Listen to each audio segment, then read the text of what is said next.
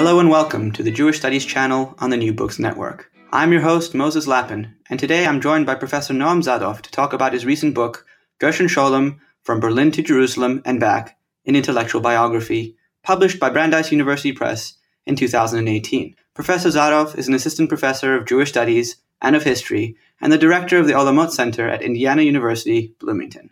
Our topic of conversation today is Gershom Scholem From Berlin to Jerusalem and Back, in which, picking up from Scholem's own autobiography, with his arrival in Jerusalem in 1923, uniquely, Professor Zadoff situates his thought in the context of his biography, with particular focus on his ongoing relationship to Germany and German thought. The book is divided into three sections that focus on Scholem's early period in Jerusalem, his political activities, relationship to the Hebrew language, and to the Hebrew University. The next section is about Scholem's response to the Holocaust and the pivotal role he played in collecting and reclaiming manuscripts and books that were formerly the inheritance of the Jewish communities of Europe. Lastly, and perhaps the most revealing section of the book, Professor Zadoff focuses on Scholem's return to Germany and his reception there. Although he continued to live in Israel, he began once again publishing in German and was accepted amongst German intellectuals and received in the popular imagination of the German people. I had a wonderful time reading the book, and I'm excited to have its author with us today. Good morning, Professor Zadoff. I'm excited for this opportunity to discuss your book.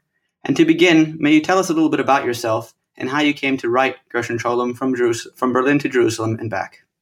Yes, thank you very much and good morning. Um, well, the story of the writing of this book begins in Jerusalem, actually, at the Hebrew University, where I um, studied uh, Machshevet Israel, that is Jewish studies with uh, an emphasis on Kabbalah. Um, there, Gershom Scholem and his figure was, of course, very uh, dominant and prominent, and you could almost feel him uh, um, uh, hovering over the corridors of, of, of Mount Scopus. And questions that are dealing with uh, Gershom Scholem uh, uh, and his figure were always part of my studying years. Uh, but then reading his biography, I suddenly realized that it was ended actually when Gershom Scholem was only 27 years old.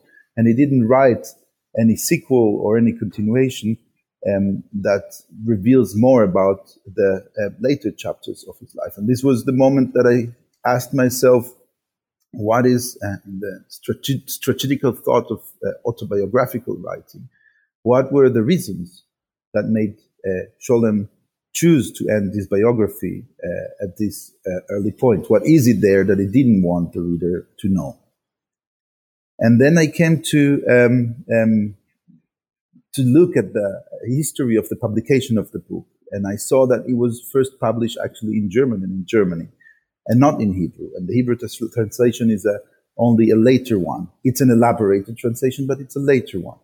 And therefore, um, um, I tried to see this uh, narrative, this one way uh, to re-examine or revise this one way uh, narrative of uh, from Berlin to Jerusalem, a story that begins in one place and ends in one place. And I wanted to uh, see and examine what happened with Berlin after uh, Scholem arrived to Jerusalem and stopped telling the story of his transition from Europe to Palestine.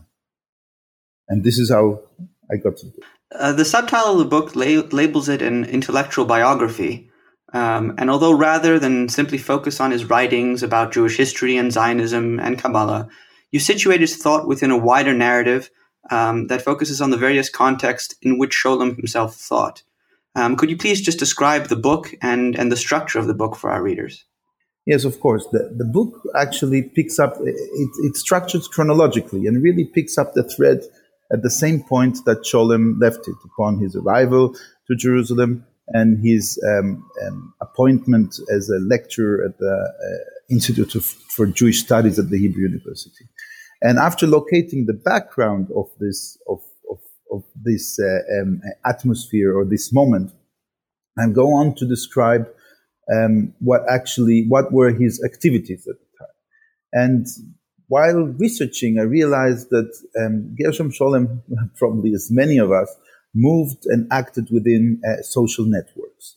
His intellectual networks and the thoughts uh, of or the thought uh, of which he was a part and which he was uh, share he was always sharing with others and then uh, um, I wanted to reveal or started to um, um, examine some of those uh, networks for example the circle of Brit Shalom um, of the bi-nationalist um, group uh, of professor of the Hebrew University.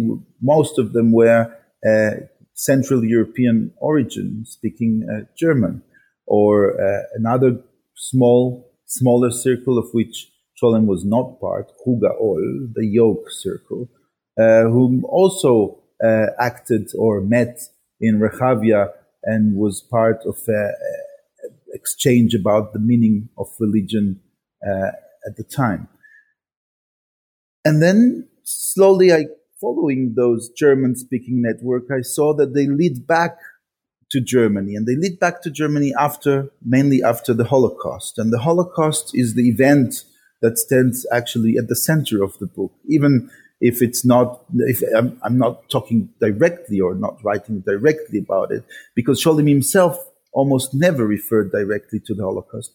I still think that it is um, probably um, Gershom Scholem's major turning point in his life, um, where he lost both his closest brother, uh, Werner Scholem, who died in 1940, a communist who died in 1940 at the Buchenwald concentration camp, or Walter Benjamin, who uh, um, died um, in the Pyrenees uh, in Portbou, uh, fleeing from uh, Nazi or occupied um, France.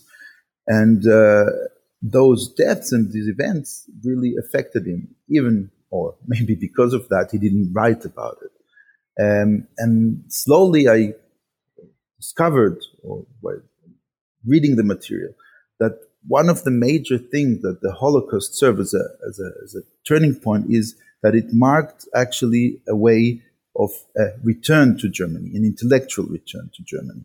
And this had to do both with the potential of the role he could play in Germany, as well as his um, what I called uh, disillusionment with his own private Zionist utopia. The, the subtitle of the book, From Berlin to Jerusalem and Back, echo and yet are in some way in opposition to the title of Scholem's own autobiography. Uh, your subtitle suggests that there's more to the life story, as you mentioned, than a simple tale of progress um, that begins in Berlin and ends in Jerusalem. Um, and you mentioned just now that the Holocaust was a moment um, of this turn in Scholem's life. Uh, and later on in, in the book, you mentioned a second turn of his return to Germany. Um, could you reflect for a moment on these sort of turns in his life, this return to Germany? Yes. Um, well, in order to do that, we'll have to look about what or examine what was exactly Scholem's Zionism or Zionist conviction. And Scholem Zionism was not far from the mainstream. It was a very individualistic one and very idealistic one, who saw the fulfillment of um, Jewish national aspirations not in the form uh, of a state or a political organization, but actually in the spirit of Ahad Am, uh, the Jewish, the famous Jewish writer and journalist. He saw it as a cultural, building a cultural center uh, in in Palestine, in Eretz Israel at the time. Um, the events and the way they were developed at the the, the bloody uh, events of uh, 1929, and um, then afterwards the um, um, the Holocaust itself showed Scholem that in a very ironical and sad way, his own utopia cannot be fulfilled, not because uh,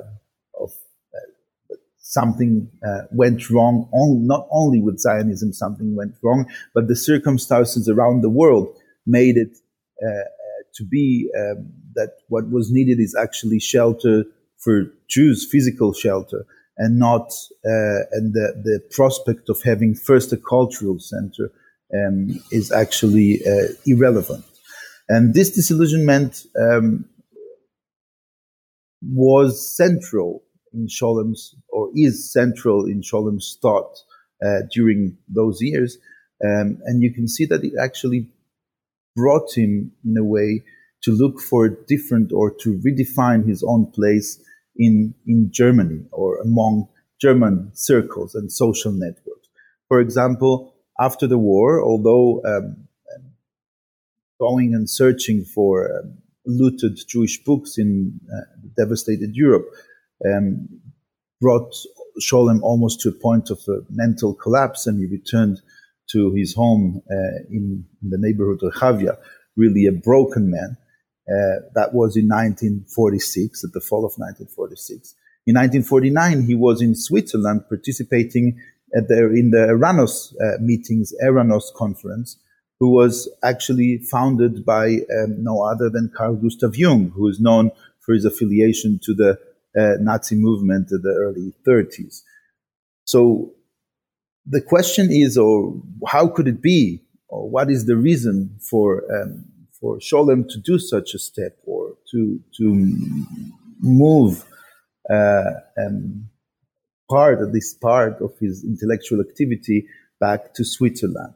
And that had to do, of course, with the nature of the meetings, the nature um, of uh, those were the Eranos meetings, were meetings that took place once a year at the lovely village of Ascona on Lago Maggiore, uh, in which religious re- religious uh, uh scholars, scholars of religion uh, from all over the world took part, and they were taking combining academic activity with a lot of leisure.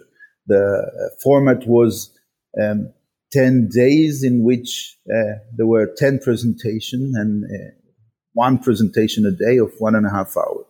And the rest of the day was dedicated just to um, um, eating around the big table, uh, bathing in the sea, in the lake, um, having conversation with colleagues. And this uh, environment and atmosphere was very attractive and charming uh, to um, to Scholem.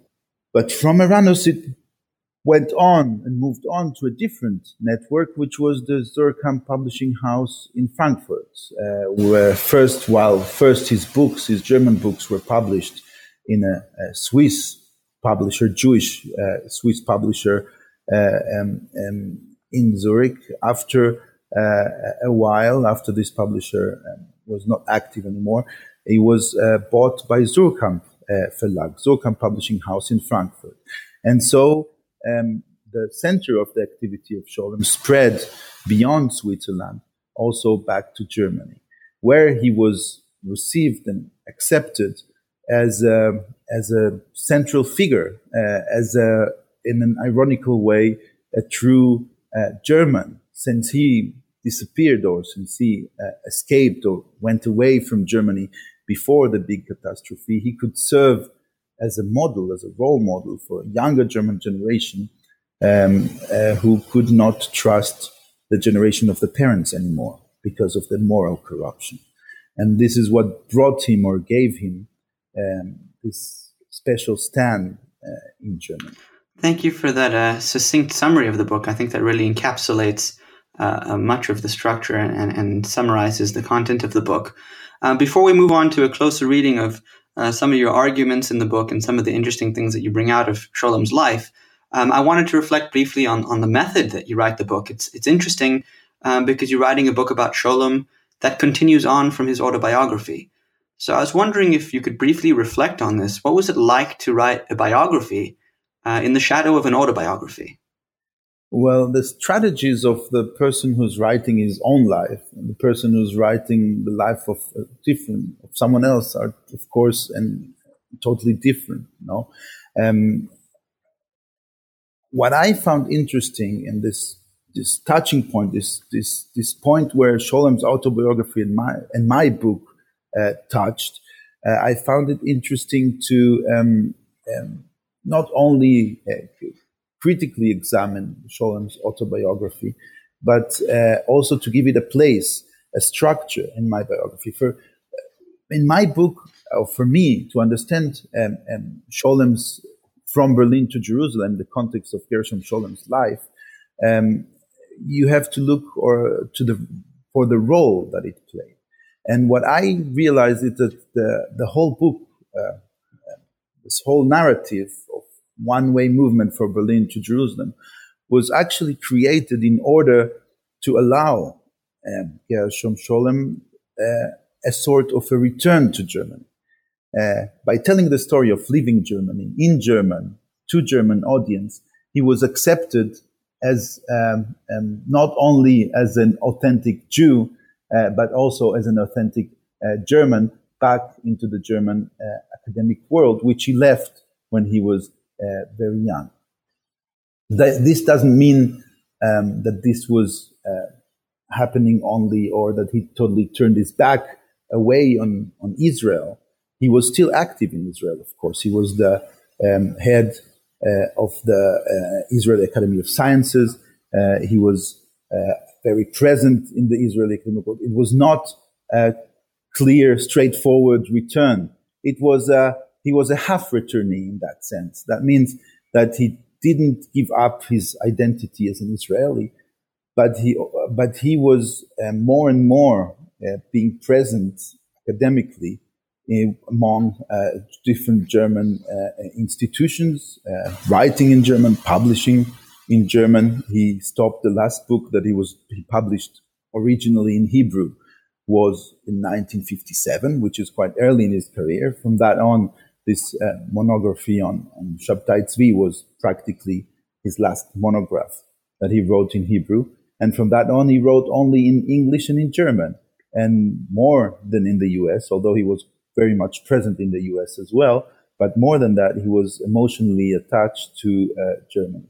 So the biography, my biography, had to also look uh, not only on uh, Gershom Scholem's life, uh, and not only about the way he described his own life in his autobiography, but to locate uh, the place that Scholem's out or the role that Scholem's autobiography uh, plays in his own life. We're going to take a bit of a closer look at the book now.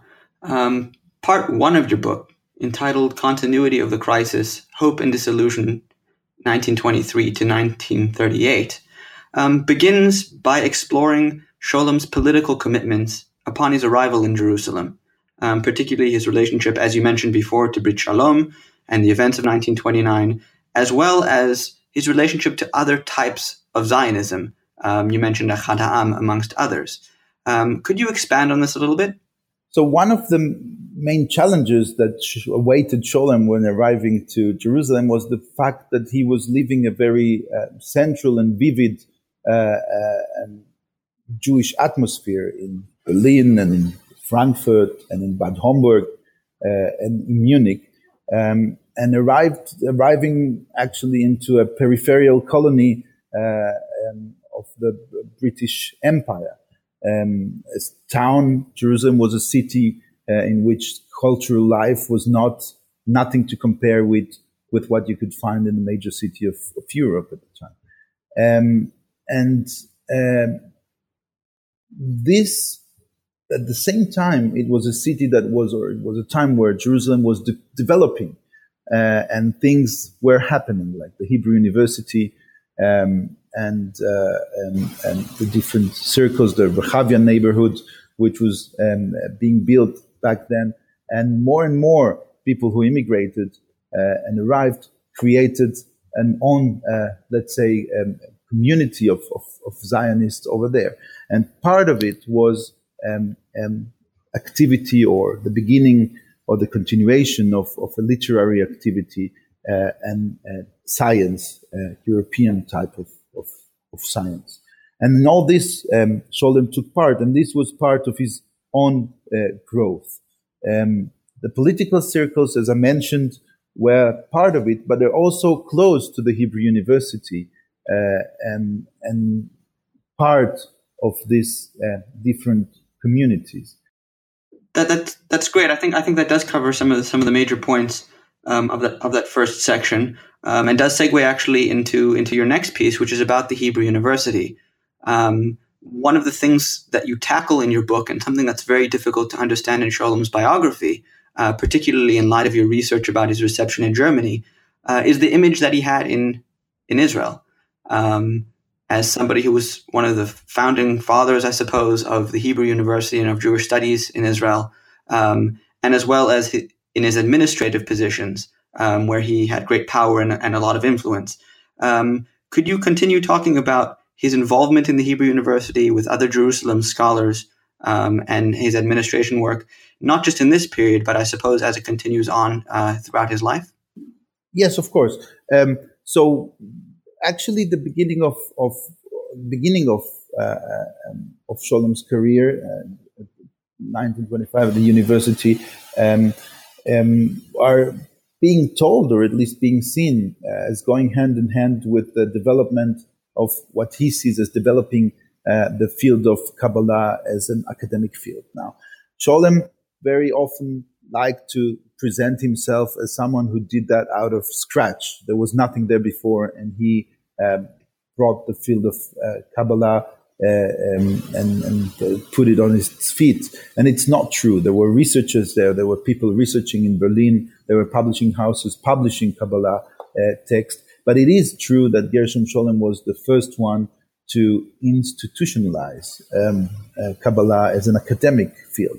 And for doing by doing that, he had to have uh, immediately, almost instantly, he got uh, or belongs to um, the founding fathers of the Hebrew University with all their uh, attribute that this role um, brings with it.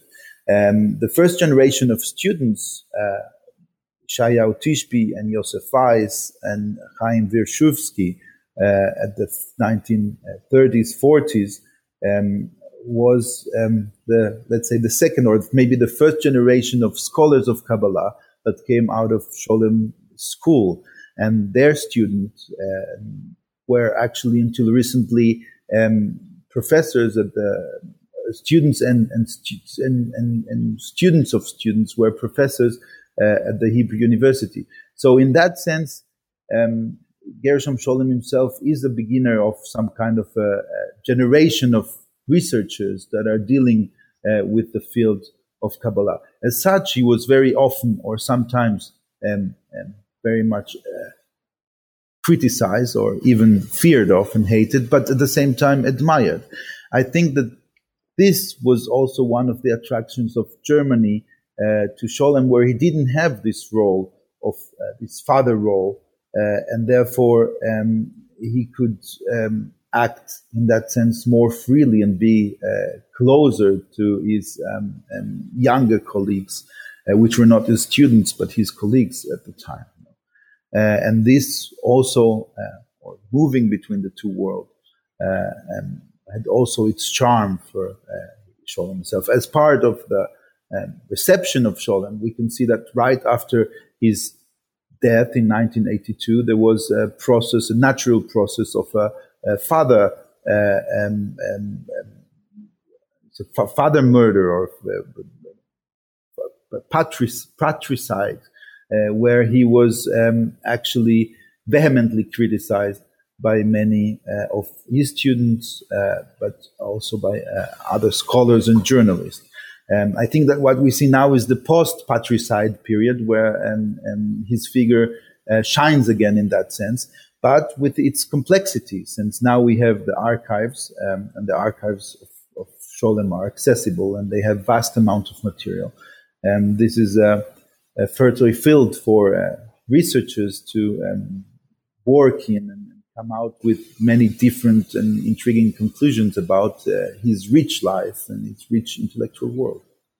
Outside of the Hebrew University, he was involved during this period, in the pre state period, um, amongst the discourse around the creation of the Hebrew language.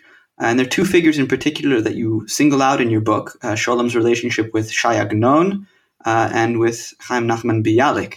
Uh, what were those relationships like? And really, what was that discourse around the Hebrew language about?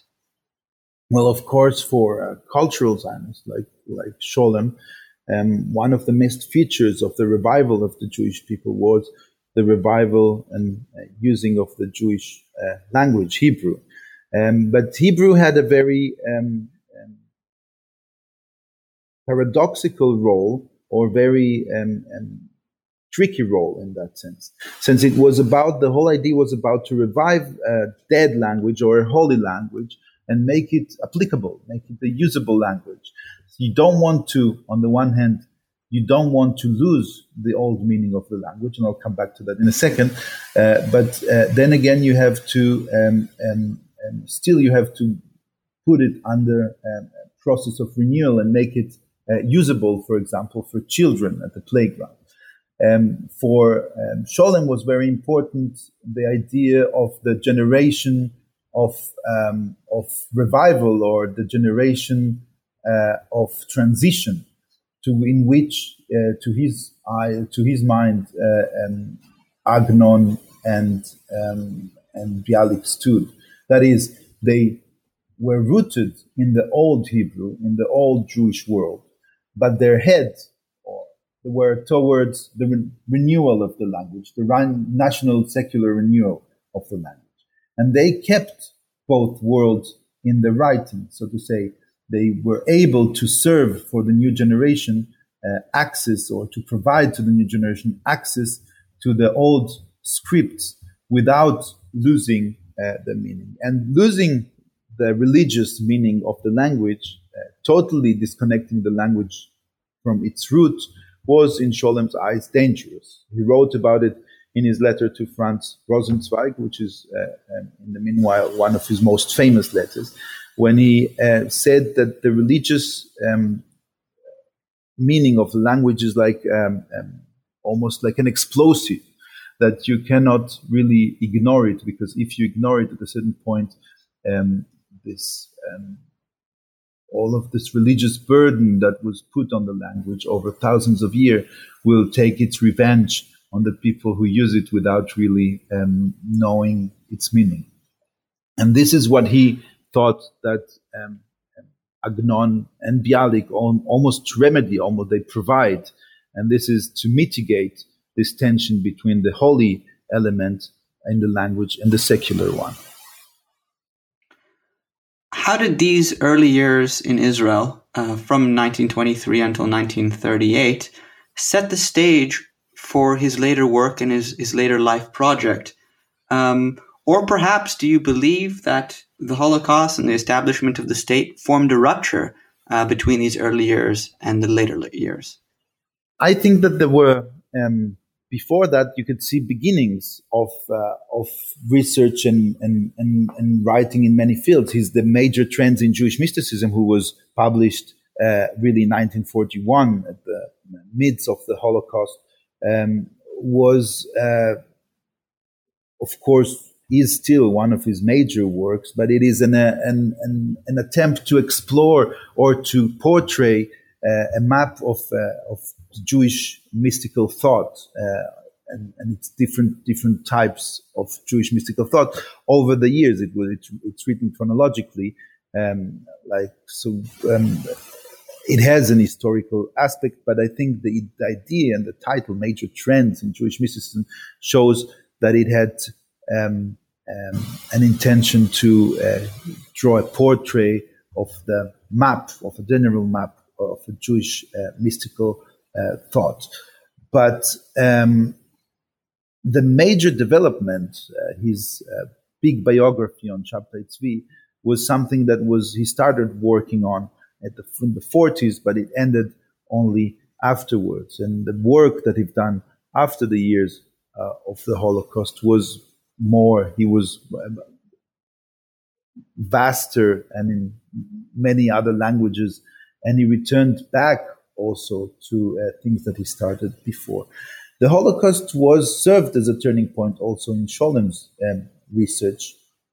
For example, in the way that he understood um, the evil uh, in, in Kabbalah, uh, or the notion that actually um, the development in Jewish history comes out of trauma. Um, some of the things were revised and criticized by his pupils and also by his colleagues.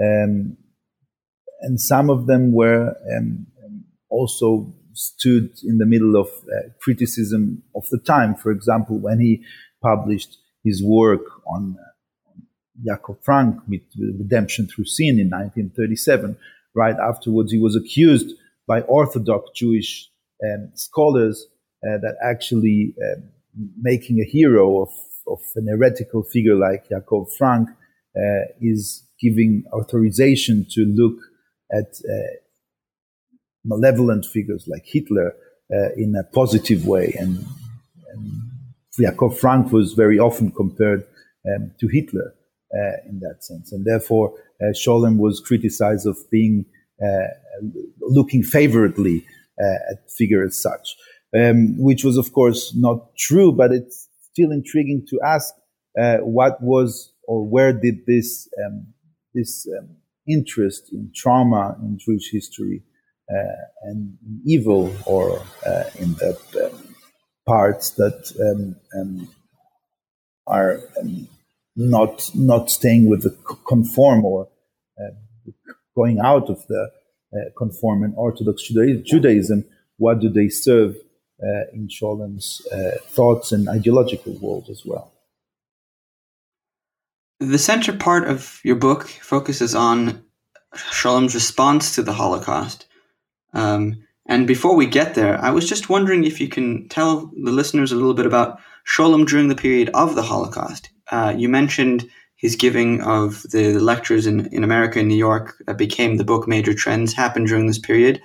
Um, during the destruction of European Jewry, and as you mentioned, uh, people who were close to Scholem, uh, what was his life like and what was his unfolding thinking about the Holocaust uh, as it was happening? Well, to understand Scholem's thoughts or feelings about the Holocaust, I think we should go back uh, practically to the role, which is not in my book, but to the role uh, of the First World War uh, in Scholem's um, life. Um, the First World War served really as a, as a traumatic point uh, in Scholem for Scholem's uh, back then young biography, or uh, and and he saw or all that he saw and experienced, inclusive his own drafting to the army and getting out on, the, on, the, excuse of uh, having a mental illness, uh, which he claimed to have uh, been faked, but it's not clear to what extent it was faked or not. Um, his reaction were of a total, total despair, a personal despair, and a very difficult personal moment. And those things we see exactly come back during the Second World War. It was like um, a relapse to what he experienced uh, before. He is talking uh, in his private diaries. He's talking about suicide, about being lonely, uh, about um, uh, all the hopes that he had in his youth uh, were lost and are lost. And of course, it is understandable uh, in face of the, dist- the measures of the destruction that and the fear and anxiety in which the Yishuv, the Jewish population, uh, in the land of Israel was feeling at the time. Um, he, there are not many sources that reveal um, Scholem's feeling during this time. He was productive. Uh, he wrote, as you rightly mentioned, he had shortly before the war uh, his lectures in New York, which afterwards became his book.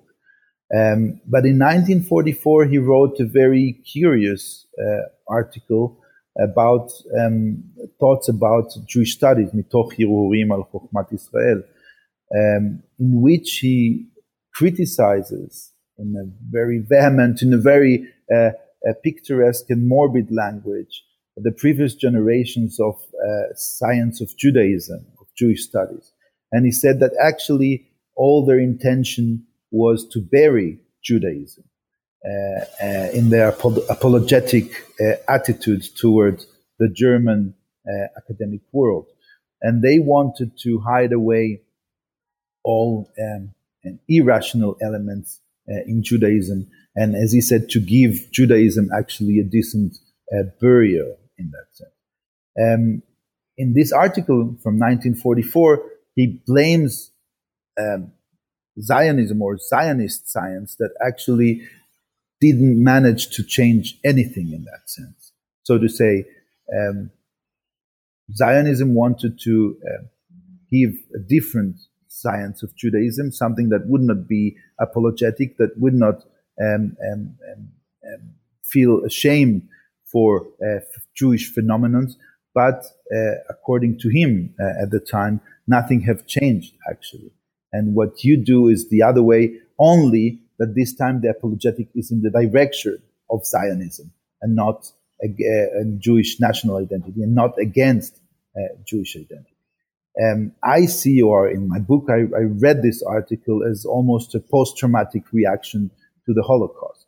The loss, um, among many other things, the loss of um, people, uh, manpower, of, of, of, working hands that uh, the Zionist uh, um, ideology organization was relying upon to build the land um, was a devastating fact for Zionism. And Scholem was not, was not excluded from that. And the hopes to build a land uh, seemed uh, in 1944 to build a homeland uh, seemed um, diff- more difficult than ever before. Um, and therefore, um, um, I think that this famous article about science of Judaism is um, um, a reaction, in a way, an indirect reaction to the Holocaust. A large part of this section um, of this response to the Holocaust focuses on Scholem's heroic efforts after the war in going back to Europe um, and trying to reclaim some of the, the property that was then um, taken from the Jewish communities. Um, and irrespective of his own personal circumstances, uh, you detail this this trip and this experience on Scholem's life. This is part of another theme in your book and in Scholem's life, um, which is his relationship to books. Uh, when he arrives in Jerusalem, his first position is as a librarian at the library. Um, and after the war, uh, uh, books played a large part in his life uh, and still exist in the Scholem Library at the National Library um, till today. Can you reflect first a little bit about this period during that um, late 40s when Scholem went back to Europe to reclaim these books? Um, and if you can also situate this in the larger frame of his life, his relationship to books, his collecting, um, and as well as his involvement in the establishment of the National Library. Scholem was sent after the war um, immediately after the war by uh, the Hebrew University and the National Library um, to search for collections of books that were looted, looted by the Nazis and uh, found uh, again um, by the liberating forces, especially in the American zone. Um, there was not much known, and travel was very difficult at the time. But they took the mission and went, uh, um, trying to um, enter Germany or to get receive a permission to enter Germany, which he didn't, and it was really difficult. And only after four months and after going to Switzerland and to Czechoslovakia and back, he received um, the promised authorization.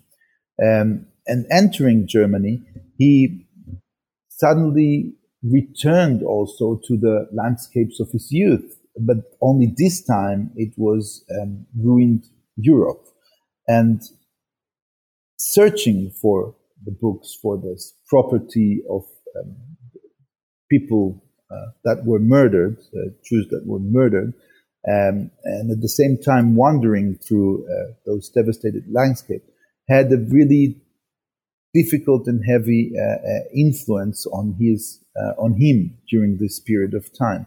He saw this as a mission and he wanted his aim was to get into the small town of Offenbach next to Frankfurt on, on Main, uh, where there was an archival depot where many many of the collected books were uh, um, put into before returning them into the rightful owners. Um, he wanted to, what Scholem's mission was to uh, look for books who didn't have any legal owners and to um, try and plead or try to uh, gain more information in order for the Hebrew University to claim that they're uh, actually um, the rightful owner or they represent the uh, murdered Jews uh, to whom these book, books belong. What happened in Scholem's mind through this trip and all the adventures that he experienced is that slowly um, the books and the people who owned them uh, became one. And uh, his trip for salvation of books very uh,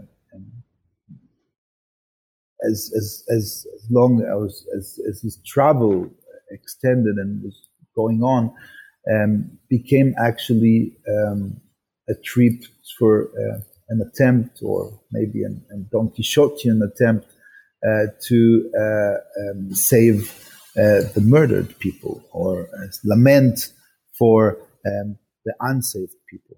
Uh, and when he arrived uh, in in Offenbach, he was sought, to receive some kind of a salvation uh, for himself, uh, to some kind of a feeling that he could have done or that he did something, which of course did not happen. And this is what caused, as I show in detail in, in the chapter in the book, this is what caused actually um, his um, um, almost mental breakdown uh, at the time of this of this trip. And this is the situation in which he returned back uh, to his home. Fania, his wife, Fania Scholem, um, said uh, many years afterwards that he was lying for months in his bed and refusing to get out, uh, uh, just trying to understand or to um, process the, the, all that he saw and the influence of this gloomy sight uh, on him. So books had always have a central, did always have a central role in Scholem's life, of course. But it was in this point where uh, I think um, their um, role uh, as representing of something else uh, was uh, the most acute one. The books of the looted, of, of the books of the murdered Jews uh, that were looted by the Nazis seemed to him uh, as standing for uh, the people who owned them. The final section in your book focuses on Scholem's return to Germany and his reception there. And you begin this with your interest in the Eranos conference. Uh, can you just describe for us a little bit further? You mentioned it previously, what exactly the Eranos conference was, um, and really what Scholem's role was in it, and why it's important for his biography.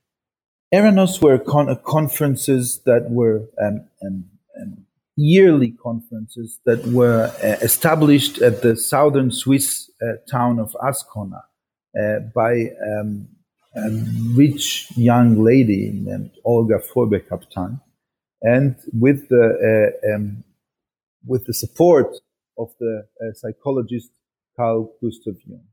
The Eranos conferences started at the early 30s uh, and of course, then uh, Scholem was not part of it yet. But um, um, it had a lot to do with the place, um, and, and more exactly, that Ascona was really uh, lying to the foot of a small hill that was called Monte Verita. Uh, and Monte Verita um, was at the time of the First World War, at the turn of the century, in the time of the First World War, a place of refuge for almost every extern uh, uh, um, um, weird uh, uh, outsider, outlaw tradition, uh, European tradition. If it would have been nudist or Rosicrucians or naturalists or vegetarians or um, um, dance groups, they all gathered on this hill in different groups. There was also a sanatorium there to um, treat uh, alcoholism. Hermann Hesse was a regular visitor uh, to the sanatorium. Uh, and although by the time that Eranos started, this center at Monte Verita did not exist anymore, only rest of it, the um, this place of encounter um, remained. Uh, and this is why, or the reason why uh, Olga Fröbe-Kapteyn decided to um, um, start her project, her uh, meetings there. And the idea was to invite every year um, scholars from Eastern, from the East and from the West to uh, meet there and discuss uh, topics um, uh, of religious studies. And the, the topics varied every year. There was a different topic. Uh, but this was an exclusive group. As I said, there were 10 days and 10 speakers, uh, and the rest of the people came as listeners. And because of the format, um, they were very attractive to almost to every scholar that was invited to it. Uh, and really, after uh, or actually, when Scholem arrived in 1946 on a trip uh, searching for the looted books, he arrived in Switzerland and he met Carl Gustav Jung. And Jung was impressed by him and gave his name uh, further to Olga Fröbe-Kapteyn. And he, she invited uh, him to participate in 1947. And of course, because of the events uh, uh, in Israel at the time, the War of Independence, he could not travel, but um, promised or uh, asked to be invited again in the future. And so it came that in 1949 he participated there for the first time. And then he remained there or came almost every year for the next 30 years. And uh, some of his most um, intriguing, path breaking researches in Kabbalah uh, were uh, based on, on, on lectures that he, that he gave at Eranos. Um, socially, of course, this was um, a wonderful platform for someone coming from um, the small and isolated Israel um, to meet and to speak in, in the German language with colleagues from Switzerland, from Germany, with the same field of interest. So this, this circle was something that uh, could not, did not exist in Israel at the time. And uh, he could only um, um, do that or enjoy that uh, traveling and coming to the lecture. With the years, he became one of the central figures of this uh, of this circle uh, and one of the elders of the tribe, and also influenced its structure. Um, because of the circle's um, affiliation with Jung, uh, Scholem was criticized in Israel for participating in it, and also criticized for his friendship with other uh, participants like Mircea Eliade, and the uh, Romanian um, author and uh, scholar um, who uh, was accused of being part of uh, the fascist groups in Romania in, in, in 1930s. So he dealt with that, and he, uh, um, on the one hand, protected uh, his participation um, in Eranos, but on the other hand, um, also uh, change his mind about, for example, about Eliade after uh, the facts were known to him. So this was um, a group or a social network that had a lot to offer to uh, Scholem on the one hand, uh, but uh, on the other hand, he always had to be apologetic or to explain it uh, in Israel. We return now to the influence of Holocaust on Scholem's life. The second chapter um, of this part of your book, uh, Scholem's return to Germany, actually occurs in Jerusalem, uh, and that is the Eichmann trial. Um, can you tell us a little bit about why the Eichmann trial uh, was important for Scholem's life? Um, well, the, the Eichmann trial um, was, of course, important for the history of Israel and the and, and Israel intellectual world uh, or at all the Jewish intellectual world. But um, where Scholem's come to the picture is uh, actually with uh, Arendt's, Hannah Arendt's uh, um, report about uh, the Eichmann trial, the on banality of evil, which was published first in the New Yorker and then uh, as a book, and to which Scholem wrote very vehement critique, which became one of the uh, um, most uh, prominent uh, documents of this debate with Hannah Arendt. Among others, because to Scholem, Hannah Arendt answered what she refrained to do in many other cases. Um, and um,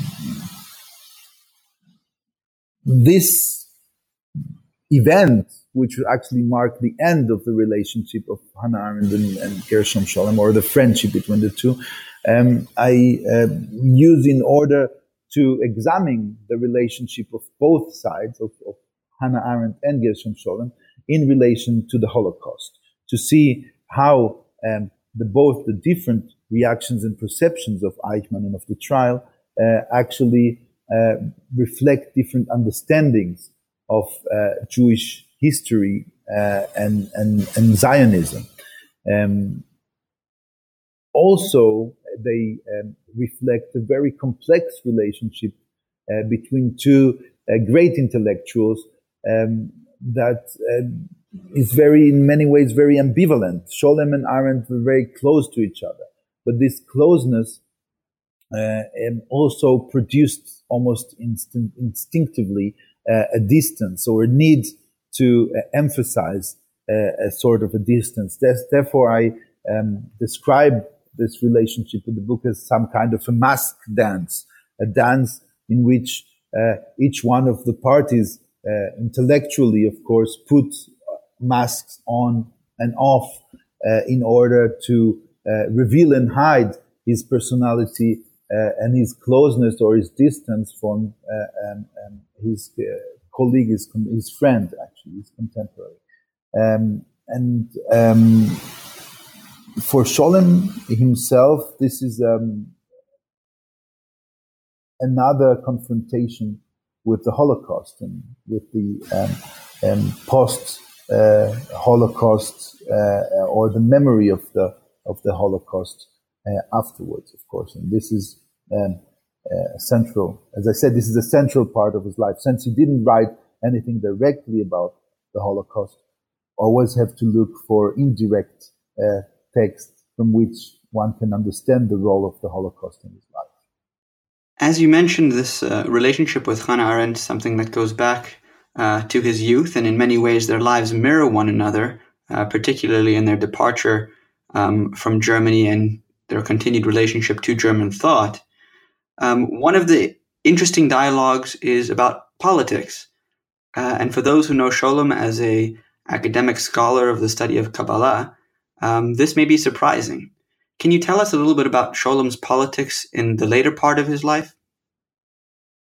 Yes. Uh, well, officially or externally or allegedly, Scholem's political activity ended actually in 1929 after um, Brit Shalom um, as a political association uh, disintegrated.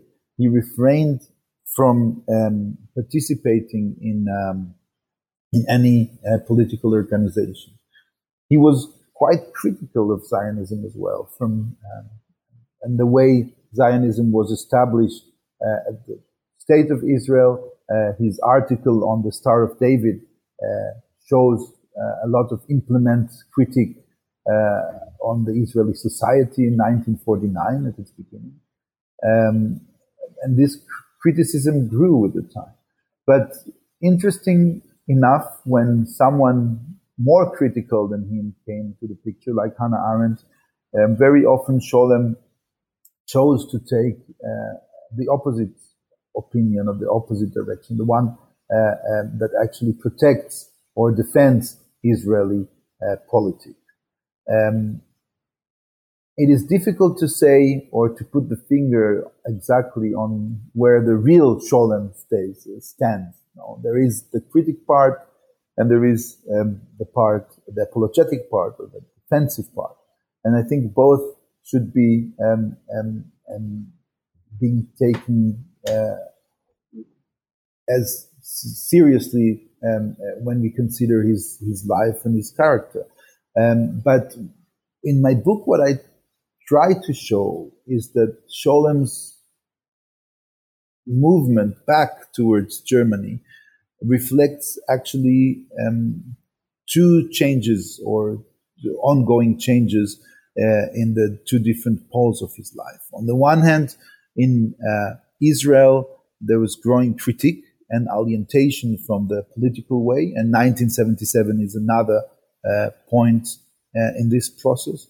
Um, and on the other hand, the warmth uh, and the place that was accorded to him by his German uh, colleagues, um, which was um, a place of admiration uh, and being regarded as an, not only, as I said, not only as an authentic Jew, but as an authentic Berliner, as a more German than any other German. Uh, which is also ironical in many ways that Gershom Scholem, who left Germany uh, as a as a Zionist Jew, returns to it uh, as a, a, Berliner German. Uh, but um, this is the way uh, that I saw it from the from the texts, from the sources. If you can continue and, and expand on that point, um, I was quite interested in something that I hadn't known much about, and that was Scholem's reception in Germany, um, not only as an intellectual figure, but also as a popular figure. Uh, what was this reception like, and how did it differ between intellectual circles uh, and popular circles? Well, I think that Scholem's reception. Let me start with saying that I think that Scholem's reception in Germany was at the end limited also. So he was at the end um, uh, being uh, appreciated mostly among the circles of, of, intellectuals and academics. But it was a wide uh, circle, and the love or the admiration to him was not only on the academic level. It was, and in that sense, it was popular because it was his character. Scholem's arrival to Germany, um, 60s, uh, his um, um, entering into um, the German uh, intellectual or consciousness, came over the memory of uh, Walter Benjamin and editing the letters of Walter Benjamin together with Theodor Adorno. And this uh, volume, which was published around the student revolt of 1968, um, gave or brought not only Benjamin's name into uh, the consciousness and part of the admiration, but also Scholem's name. And Scholem's appeared in Germany or his presence in Germany was almost uh, as a, um, a, revelation. It was almost as he offered an answer for a generation, for a confused generation of young uh, German scholars. The German students of the time, of the 1960s and 70s, could not really, um, uh, did not have actually a generation of fathers, of teachers upon which they could, to which they could look up to and admire, and upon which they could uh, rely. Always, there was always the question there: What did they do in the time, in the Nazi time?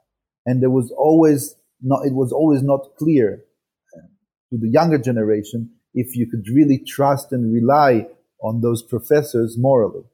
And Gershom Scholem offered a, uh, um, a, a, clear solution to that. He was not part of all that. He was Jewish, but at the same time, he was born in Berlin. He was German. He was speaking a dialect that was uh, not known anymore since at the uh, end of the 60s, uh, there was a wall uh, splitting the Spittelmarkt, the neighborhood in which he was born, which had a special uh, dialects of its own, and Gershom Scholem uh, spoke it and could tell jokes that were um, um, um, very much from his own time and uh, evoked in the German colleagues, uh, also in the younger ones, uh, nostalgia to uh, the time of Germany because it, before it became corrupted. And this was um, his charm. This was his power over his colleagues. On, you can add to that um, that he came from, uh, he was Jewish, of course, uh, and in that sense, um, he opened the window or access to the mo- one of the most difficult issues at the time. First of all, uh, Ju- Judaism, and secondly, um, um Israel, which was for many German the most difficult state to deal with because, of course, of the history. Uh, and in that sense, um, and his life story um, were both uh, very uh, interesting and very uh, fascinating and very um, useful uh, to uh, to German to the German audience at the time. And his writings um, in German begin, of course, with the field of Kabbalah, and he wrote always about Kabbalah. But we see there what you don't see in Israel and you didn't see in America as well, that very soon he turns to write uh, and sometimes to uh, combine his research with uh, autobiographical observation. It is not true that Scholem was only a researcher of Kabbalah. We can also look at Scholem as a contemporary historian who writes about uh, Judaism at the turn of the century and at the beginning of the 20th century. This he did quite a lot in German, and uh, combined with that, his own memoirs and episodes from his own life and experience from before uh, the Holocaust. Perhaps the major theme in your book, um, or one of the major themes in your book, is the quote unquote German Jewish dialogue. What is the German Jewish dialogue? What was Scholem's thinking about it? And did it change?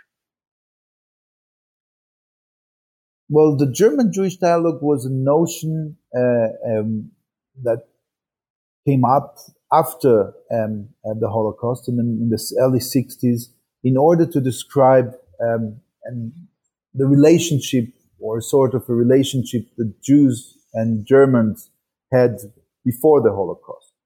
Um, Scholem was very critical to that, and it all started with um, with uh, an invitation uh, to write uh, to have a contribution to a, a uh, uh, in honor of the uh, German writer, Jewish writer who lived in Switzerland, Margarete Susman. Um, and the theme of the festschrift was the German, the unbreakable German-Jewish dialogue.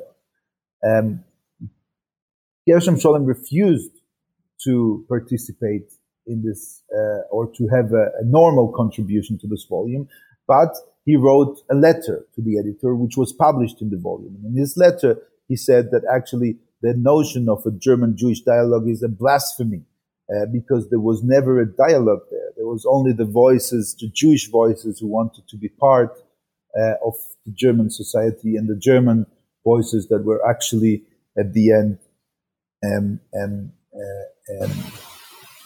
rejecting this wish to participate. And it was not a dialogue, but it was a desperate uh, call or a monologue of Jews of wanting to be part of something, um, which ended uh, uh, in the most tragic way. Um, this was this article was the beginning of a debate and a sequence uh, a sequence of articles that were doing, dealing with this question uh, and elaborating on this point of the non-existing uh, German Jewish dialogue and about the notion of its uh, being existing. Uh, the ironical thing about it, and also the interesting one, is that uh, in many ways, Scholem's talking about a non-existent German-Jewish dialogue before the Holocaust, the, the whole, this whole debate itself, was the beginning of a German-Jewish dialogue after the Holocaust. He didn't write these articles in English or in Hebrew, uh, uh, and some of them were not even translated into Hebrew until today.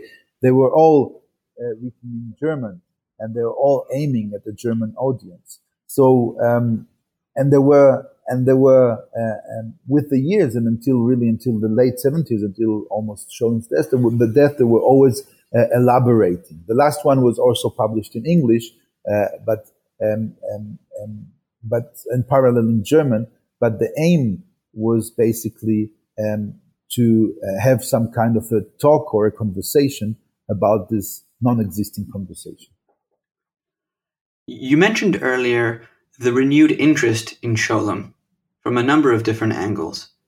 What do you attribute this new interest to, uh, and how do you situate your own book um, on, in terms of the recent scholarship? I think that the research, um, what Scholem has to offer the researcher that not many scholars can offer, is, on one hand, the vast amount of uh, material uh, that is in the archive, which reflects about uh, the, his huge interest in so many different topics. As I mentioned, Gershom Scholem, Kabbalah research was only part of Gershom Scholem's activity.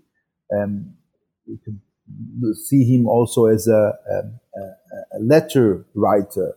Uh, the correspondence uh, in Scholem archive um, have until now nourished many volumes um, um, that were published in uh, different languages, um, and there's still a lot in there. Um, his diaries that were published in English and reflect um, the time of the first around the First World War, um, and uh, uh, uh, also historical research uh, dealing with uh, contemporary issues also attending a contemporary problem or referring to contemporary problem in academic debates and political debates. And all this makes him a very rich scholar with many uh, different faces.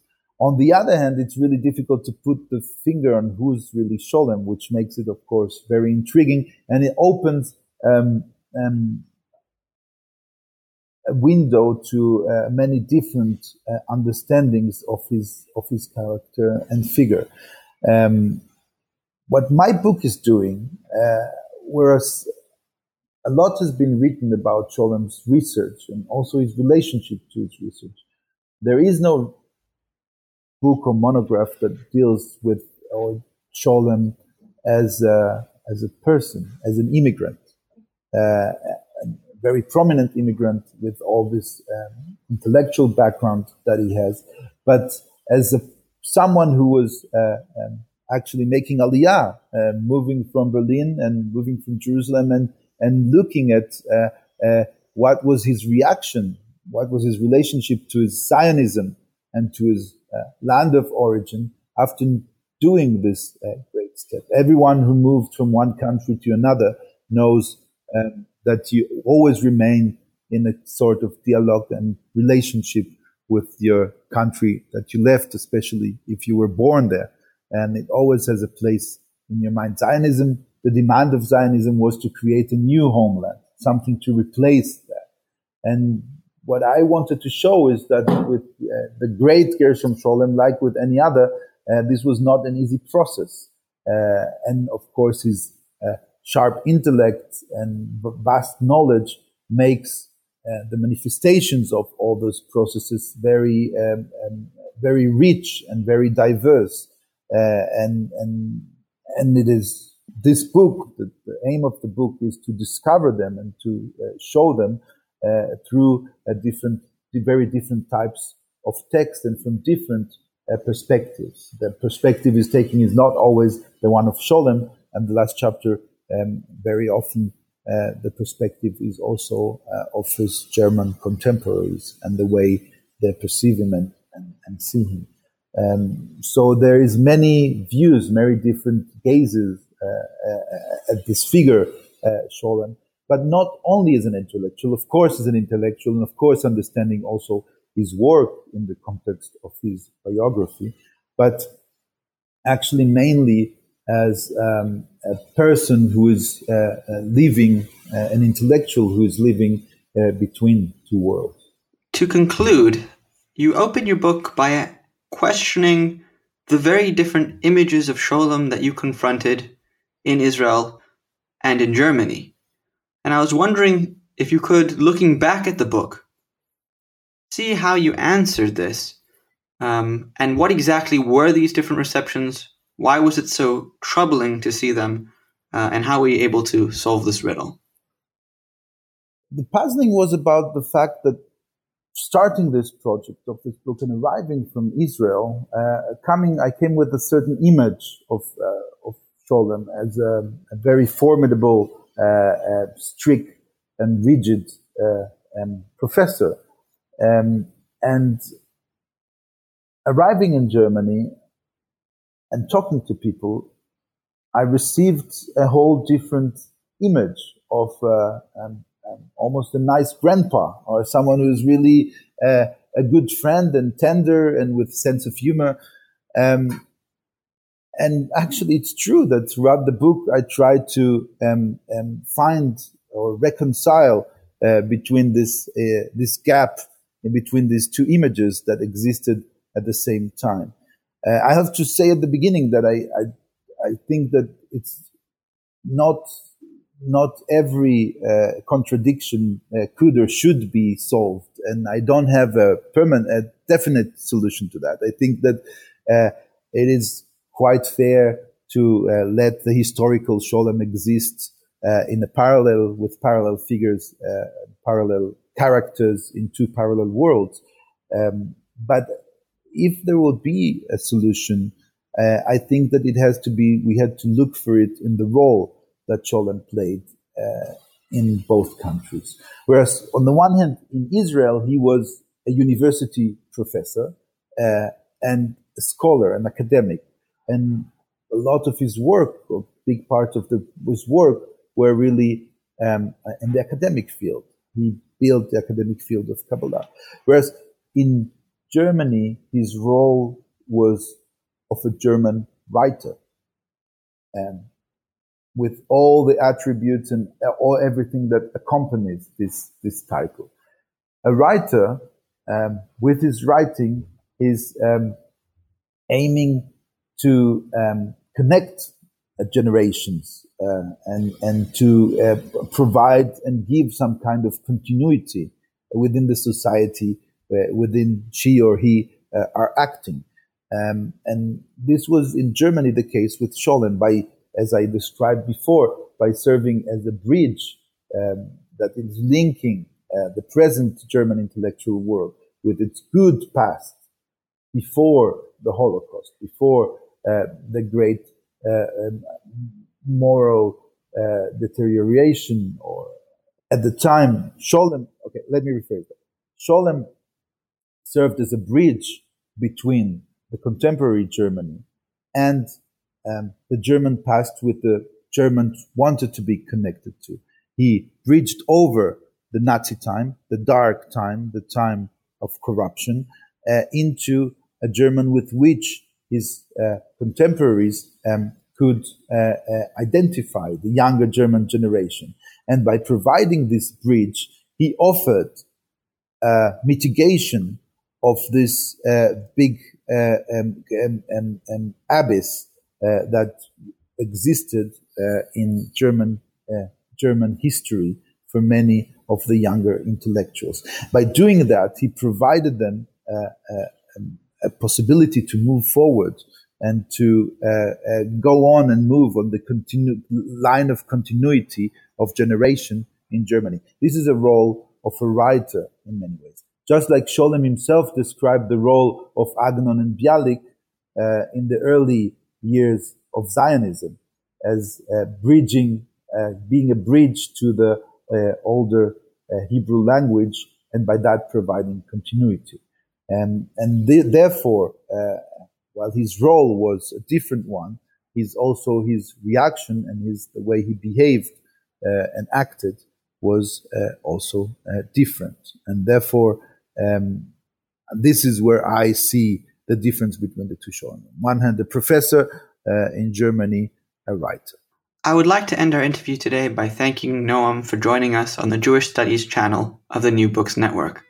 I'm Moses Lappin, your host, and we've been talking about his new book, Gershom Scholem From Berlin to Jerusalem and Back, an intellectual biography published by Brandeis University Press in 2018.